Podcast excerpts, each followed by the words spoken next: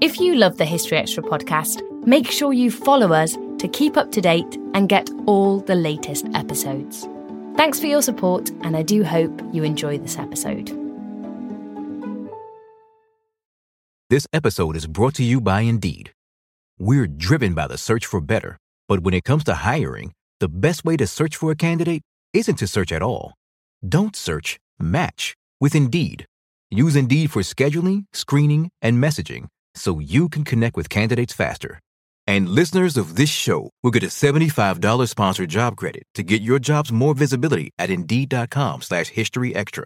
Just go to Indeed.com slash History Extra right now and support our show by saying you heard about Indeed on this podcast. Terms and conditions apply. Need to hire? You need Indeed. When you need mealtime inspiration, it's worth shopping Kroger, where you'll find over 30,000 mouthwatering choices that excite your inner foodie. And no matter what tasty choice you make, you'll enjoy our everyday low prices, plus extra ways to save, like digital coupons worth over $600 each week. You can also save up to $1 off per gallon at the pump with fuel points. More savings and more inspiring flavors make shopping Kroger worth it every time. Kroger, fresh for everyone. Fuel restrictions apply. Another day is here, and you're ready for it. What to wear? Check. Breakfast, lunch, and dinner? Check. Planning for what's next and how to save for it? That's where Bank of America can help.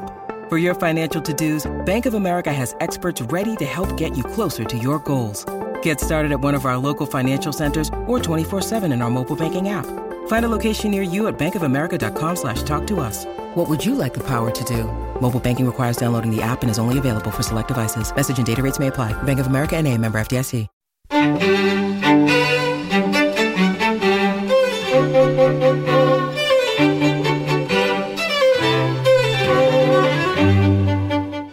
and welcome to the History Extra podcast from BBC History Magazine, Britain's best-selling history magazine.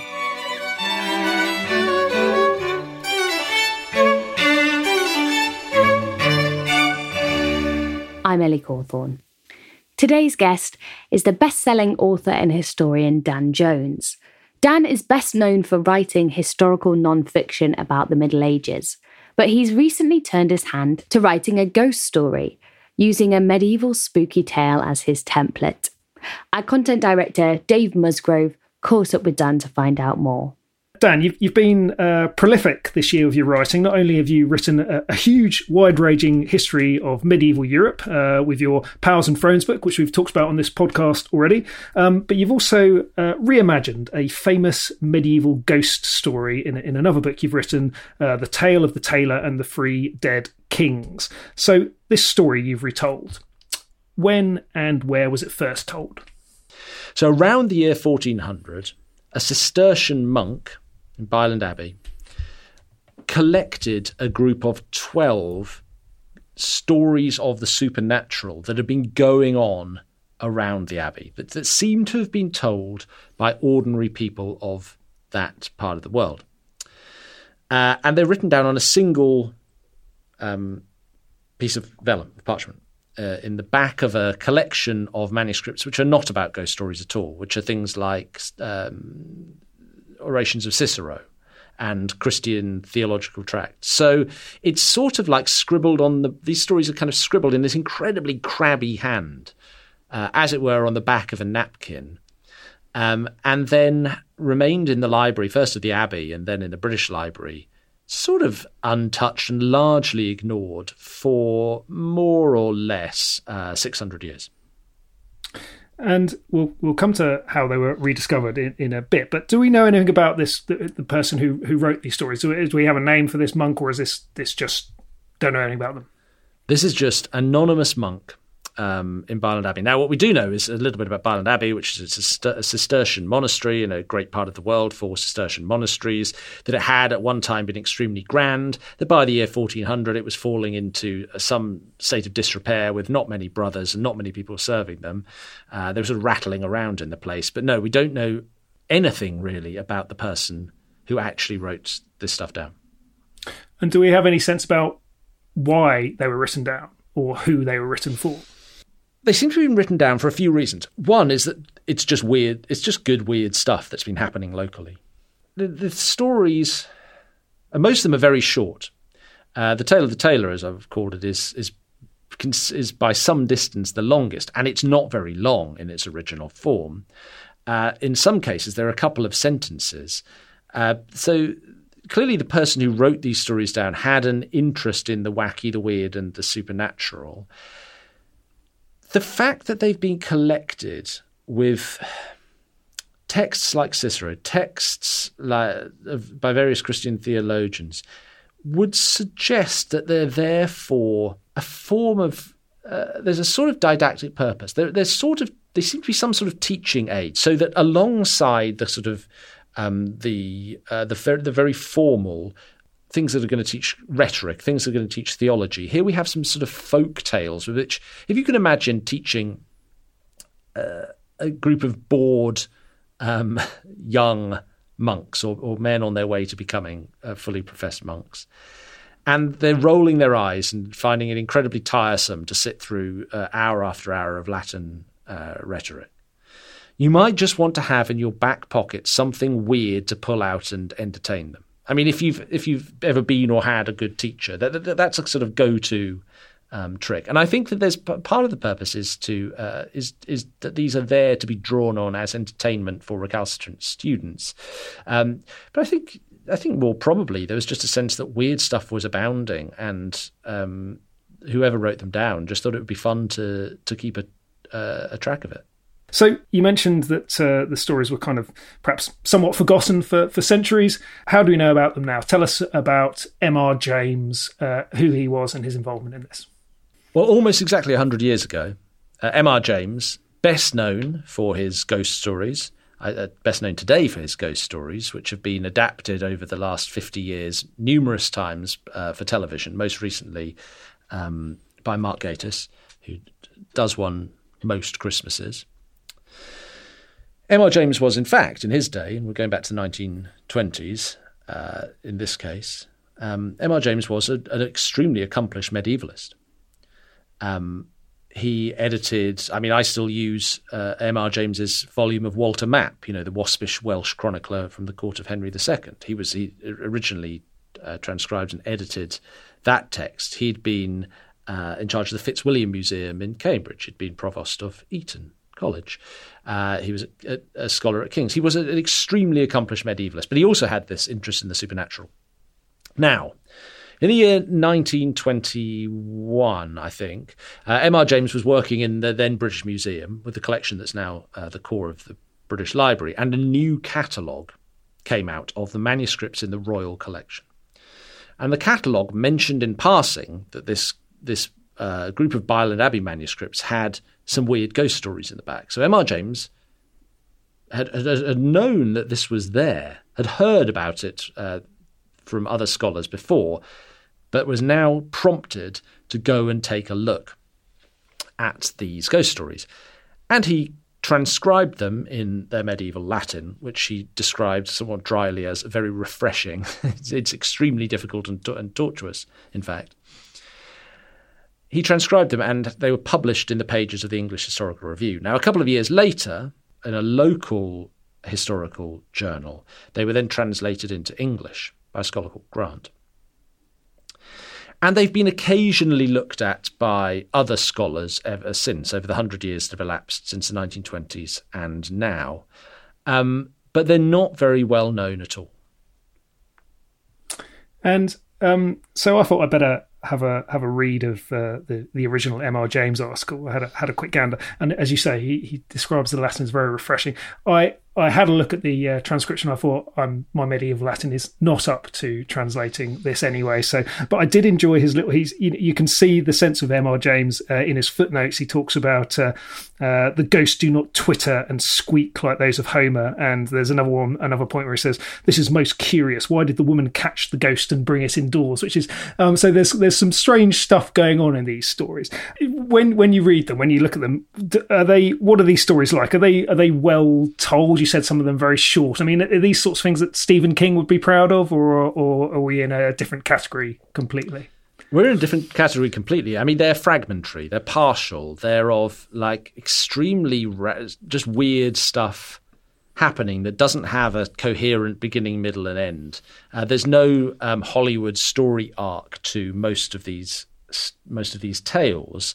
But I think that that may be why they appeal to M.R. James. Now, if you've ever read any of M.R. James's um, original ghost stories that he himself wrote, they do have this this fragmentary, broken, shard-like character. If you think about well, what's one of M.R. James's most famous ghost stories, um, "A Whistle and I'll Come to You."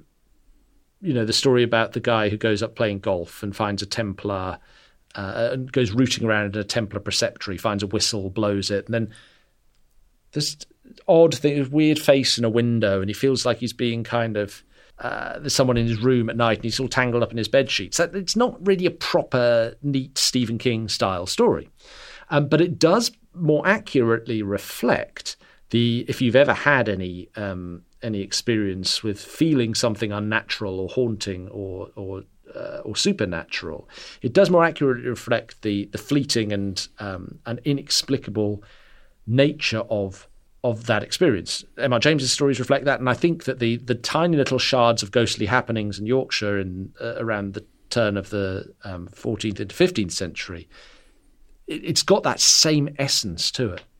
So, do we know? I mean, uh, M.R. James uh, obviously had a great interest in these uh, in these sorts of stories, and from from his own writings, he was clearly in, into this topic.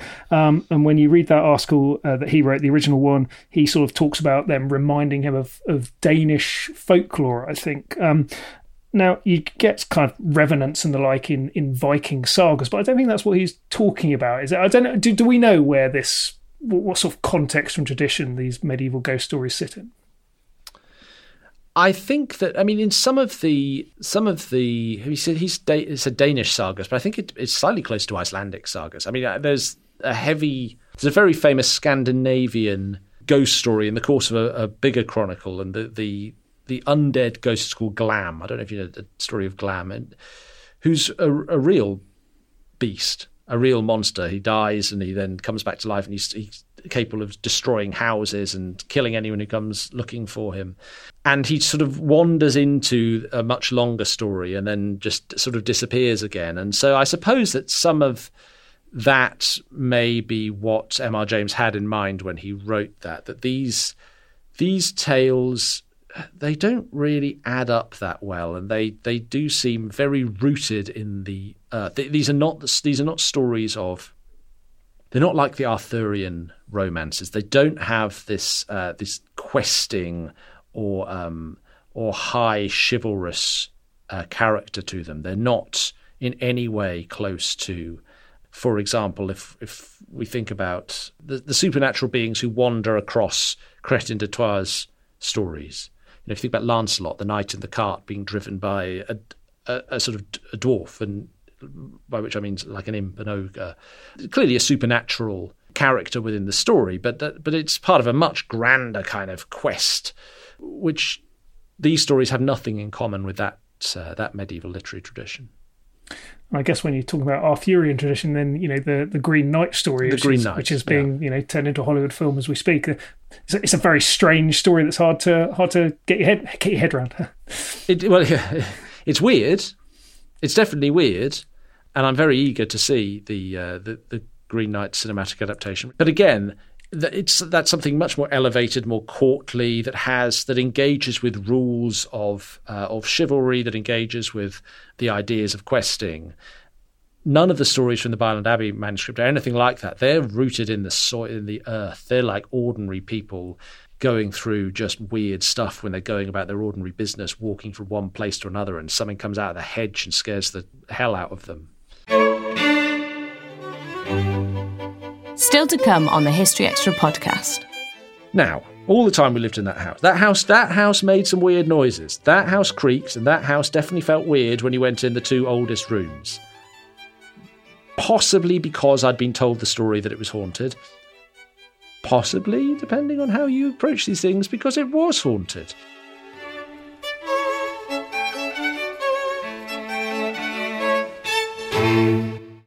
We don't always realise just how much our negative thoughts and experiences stick with us and weigh us down.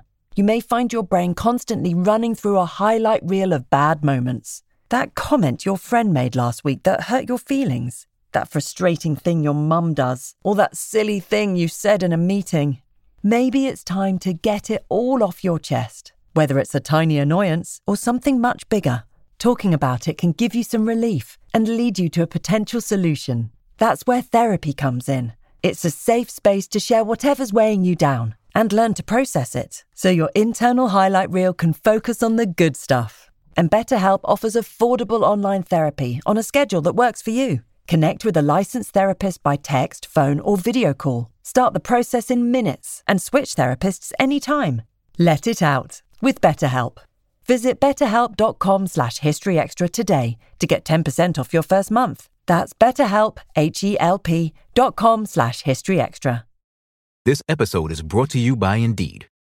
We're driven by the search for better, but when it comes to hiring, the best way to search for a candidate isn't to search at all.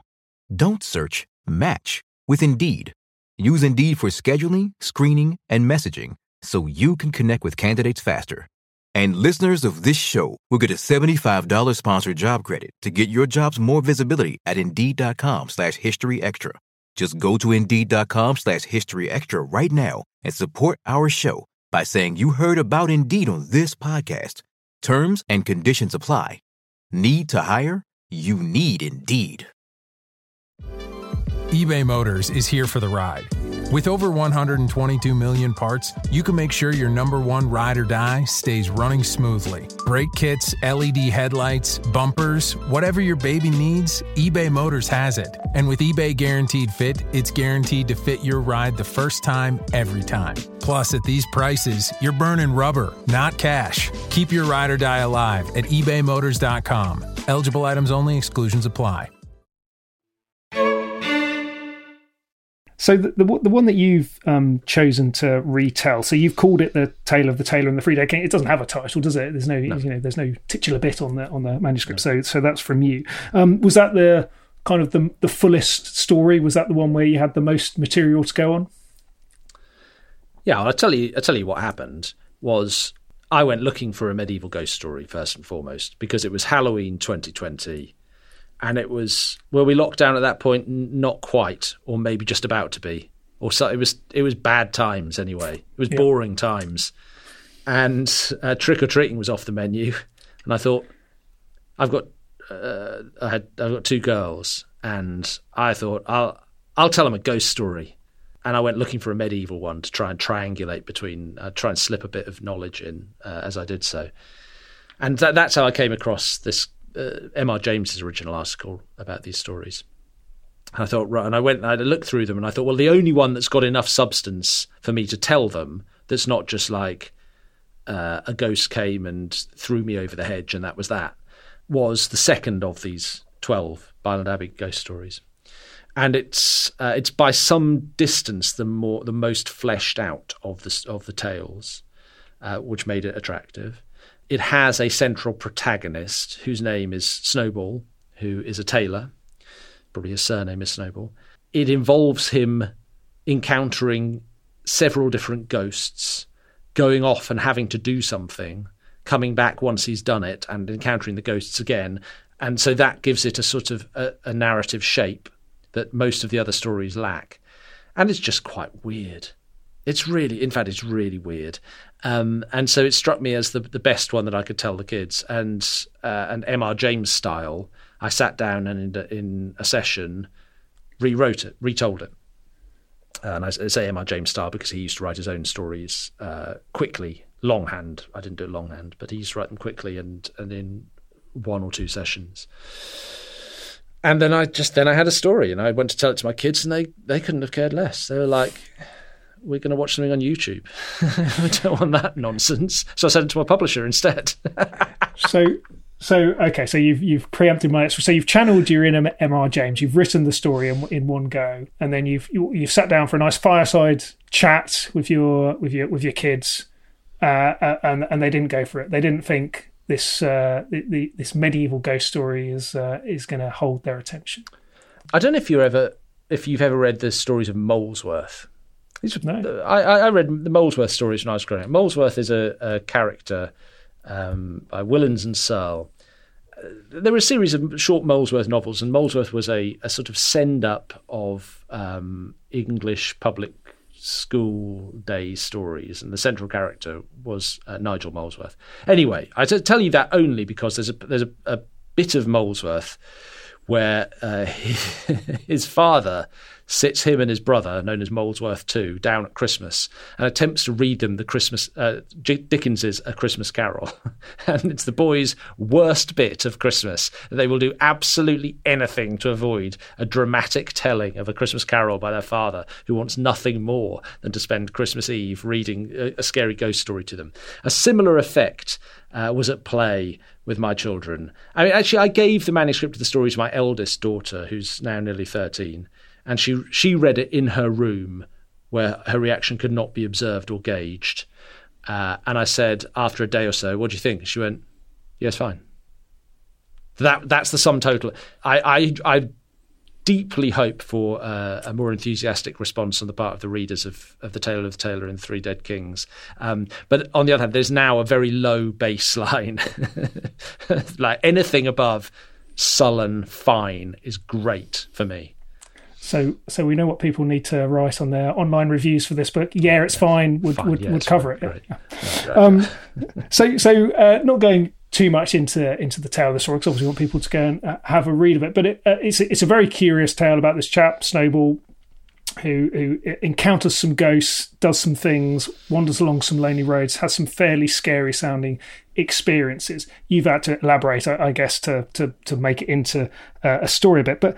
Um, what there are some themes in it that sort of touch on on wider understanding of, of sort of medieval um, attitudes uh, in terms of purgatory, mass, and unburied bodies, because that's kind of some of the things. What what give gives a sense about what it tells us about medieval attitudes to death, I guess, uh, a little bit. Well, at the heart, it's a story about moving into the afterlife. It's a story that starts. So Snowball the tailor is riding his horse along the road and he's picked on by some ghosts and he's picked on because he hasn't heard mass that day. So he's picked on because he's already slipped from the the christian ideal.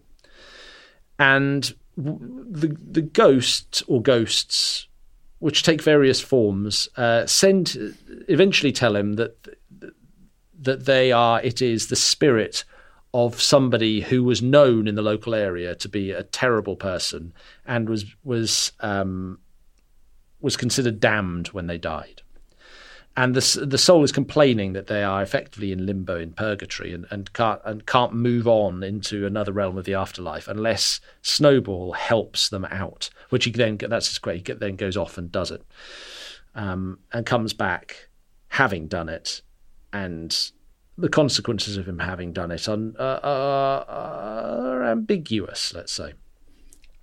So it's a story about redemption. It's a story about the afterlife. It's a, and uh, as you pointed out, it's a story about medieval attitudes to death, which are that there were certain things that you had to do every day. There were certain important things that you had to do in your life or not do in your life if you wanted to to pass into another world. It also shows us about the the deep illusion between quote unquote or, or rather with a small o orthodox medieval Christian belief and pagan ideas of the afterlife, and how these two things are really sort of woven together. It's not as simple as here's a tortured soul that uh, is known to be in purgatory. You know, in the Middle Ages, it was people could could work out where a soul was, or, or had a system for saying, "I think we know where this particular soul is." I think it was Richard the Lionheart someone had worked out that because he'd paid for an awful lot of masses for his soul, his his path through purgatory was going to be quite fast. And so, on a certain date, about I, I I'll get the number wrong, but I think it's sort of 56 years after Richard the Lionheart died. There was a big celebration that it was like, Richard's got to heaven. He's made it through purgatory. It's got to be. It's like it's to the day. We worked this out. Okay, so there was, there was, so that's a sort of fairly orthodox understanding of a soul's passage through purgatory.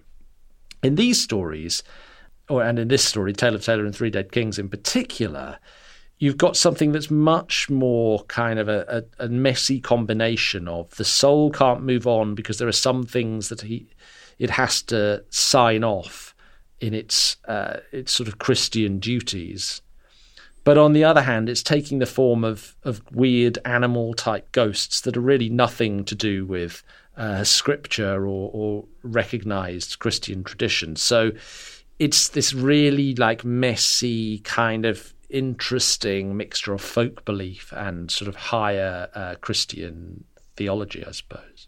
And as you're saying, we, we think this is probably written sometime in the what, early 15th century, t- t- turn of the 15th century, 1400s. So. so that's you know, quite a long time after Christianity had been uh, had had been uh, embraced in Britain in England.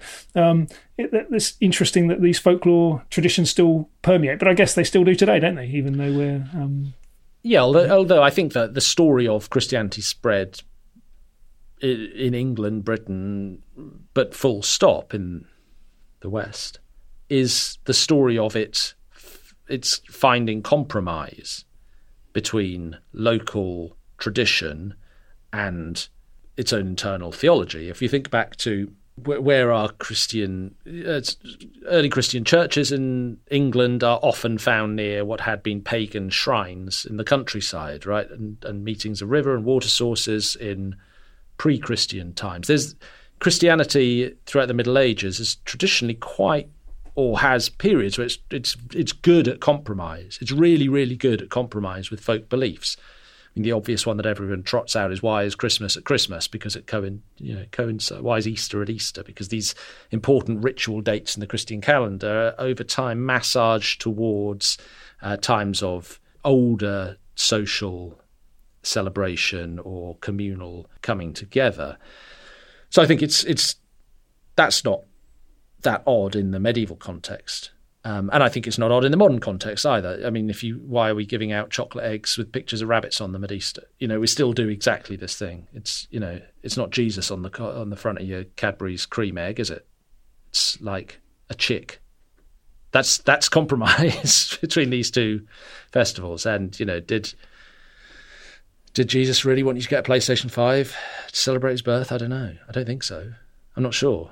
I can't. I, I'm not qualified to say. So this, um, th- this might be sort of unknowable, um, but do we do we know what the medieval attitude to ghosts was? Were, were people sort of in you know in fear of stepping out of their houses at night for fear of bumping into a ghost? Do we have much much sense of, of what they might have thought about this sort of thing? Well, I, I suppose I should say that um, I'm just a dude who wrote a story in this context, right? And I know a little bit about the Middle Ages, but I'm not I'm not a, a I'm not deeply expert on medieval ghosts. But from my uh, amateurish understanding, uh, and the the number of times that I've sort of bumped into ghosts, as it were, in medieval chronicles, they just seem to be much as they are today, accepted as something that kind of can you can get lucky slash unlucky and come across a ghost. When I came across the story of the, which I've called the Tale of the Tailor, I was actually, I had in mind, I was like, I know a ghost story from the Middle Ages. What is it? And I couldn't think, and I couldn't think, and I went googling. Uh, well, and, and then I went through um, Catalyst, the library catalogue, and I, eventually I found this, but this wasn't what I was looking for. I was, and I remembered later I was looking for William of Newburgh's Chronicle, which mentions a revenant. Is that the right way to say it? Or Revenant. Revenant, it is Revenant, like the Leo DiCaprio. Yeah, you know, The Walking Dead. Um, it's often cited as a sort of uh, a vampire style story that the dead had been rising from their graves and tormenting people.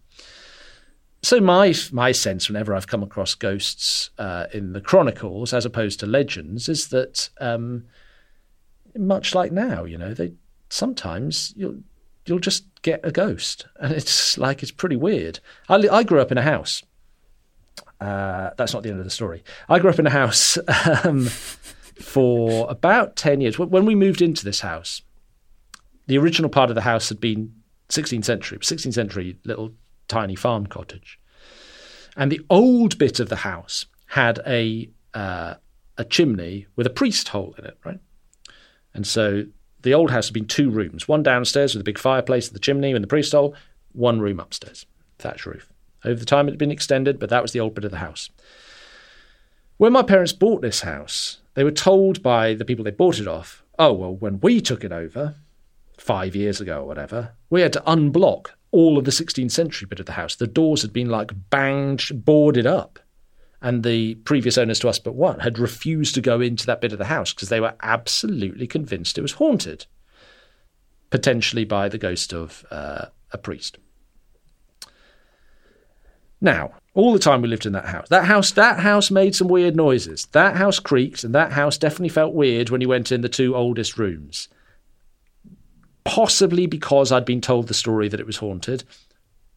Possibly, depending on how you approach these things, because it was haunted. Uh, there's no way of telling that you can't run a controlled experiment to see. Uh, however, that's a, struck me that that's a good example of you just kind of sometimes you come across a place that's haunted. It just is. And I think in the Middle Ages, kind of similar. Right. So so finally, tell me this. So you've you've reimagined this story. You've rewritten it. Um, you've you've mined what the uh, what the monk wrote, and then you've uh, you've put your own twist on it. Did you, in so doing, did you get any sort of further insight into uh, into the guy who wrote it. This, uh, and I assume it's a guy, this anonymous. Uh, that's a tricky word. Anonymous monk from the 15th century. He seems like a bit of a gloomy sort to me. Maybe he wasn't. Did you did you kind of through writing this get a, any closer insight into into the monk that actually put penned the original tale? It's quite hard. Um, the the sense I got from from reading the quite short fragmentary bit of of this story as it existed in the Byland Abbey Chronicle, in the context of the other 11 stories that he'd written down, was that um, he's not not necessarily wide-eyed and credulous, but certainly bought into the existence of the afterlife. was was uh, was a pragmatic believer in ghosts, let's say. Did have a sort of gothic uh, small g, I think, uh, interest in weird stuff with which uh, I can sympathize. Wanted to illustrate through the stories uh, the perils of impiety. Wasn't a very good storyteller, fundamentally. Was quite uh, quite nervous about upsetting local people. The ghost who is tormented and who Snowball the Tailor has, so Snowball the Tailor is a named character, but the ghost who has to who has to be sort of um, released from purgatory by Snowball the Tailor is never named. It, in fact, the name is deliberately sort of redacted in the original story, and I've kept that the same way in my telling of the story um, because I, I, suppose the reason might be that this is a sort of an eminent local personage, or that it's somebody whose name will be, uh, to use the 21st century argot, triggering to those who hear the story. Um, but but so the monk is kind of very aware of not upsetting people, even when scribbling down stories for not for public or wide public consumption. So he's obviously uh, either a coward or quite sensitive to local interests, depending how you look at it. Beyond that, it's somewhat hard to say. And in the process of writing what is, I suppose, essentially fiction, which is different from writing non-fiction, I discovered, you of course then put the stamp of your own preoccupations on the story. So this story uh, has a lot of my fictional style to it uh, that it, that tries to tease out the gloominess that you've recognised in the original, but overlays it with another sort of with a gothic vision that I'm developing in other fiction that I'm writing at the moment. And uh, do you have high hopes for the movie rights on this one? Enormously high, yeah, yeah. Just uh, as soon as I call Mark Gatiss. It'll be on your screens uh, about never. I don't know. Who knows? It's it's a quite a good story. It's got an M.R. James co- connection, and if I was making a, if I was commissioning a film at the BBC to be shown at Christmas that had a little medieval twist and an amusing horse, we haven't even talked about the amusing horse. I'd I'd plump for the Tale of the Tailor in Three Dead Kings. Uh, I, have uh, deliberately not talked about the amusing horse because I thought maybe uh, maybe our listeners might want to uh, to pick up the story themselves. But uh, uh, there is there is a strange horse in it. I would I would agree, which refers back to our previous podcast conversation about the Great Stirrup controversy. Um, which, if any listeners want to revert back to our conversation on powers and thrones, then then we talk about that there.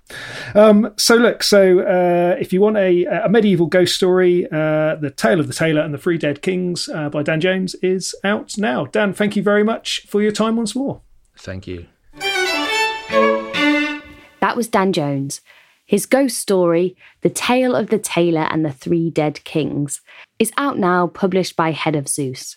Dan's most recent nonfiction book, Powers and Thrones, is also available now, and the podcast that was mentioned, where Dan and Dave spoke about Powers and Thrones, is available in our archive at historyextra.com forward slash podcasts. Thanks for listening. This podcast was produced by Ben Hewitt, Jack Bateman, and Brittany Colley. Join us again tomorrow when Professor Joyce Tyldesley will be answering your questions about Egyptian pharaohs. A collision between a Chinese jet and an American spy plane. He came and rammed into our left wing. With relations increasingly strained, what are the chances of things spinning out of control? The Western world was asleep. I'm Gordon Corera. I'll be exploring the friction in this most important of relationships and asking Has the West taken its eye off the ball? You cannot ignore China. From BBC Radio 4, this is Shadow War China and the West. Listen wherever you get your podcasts.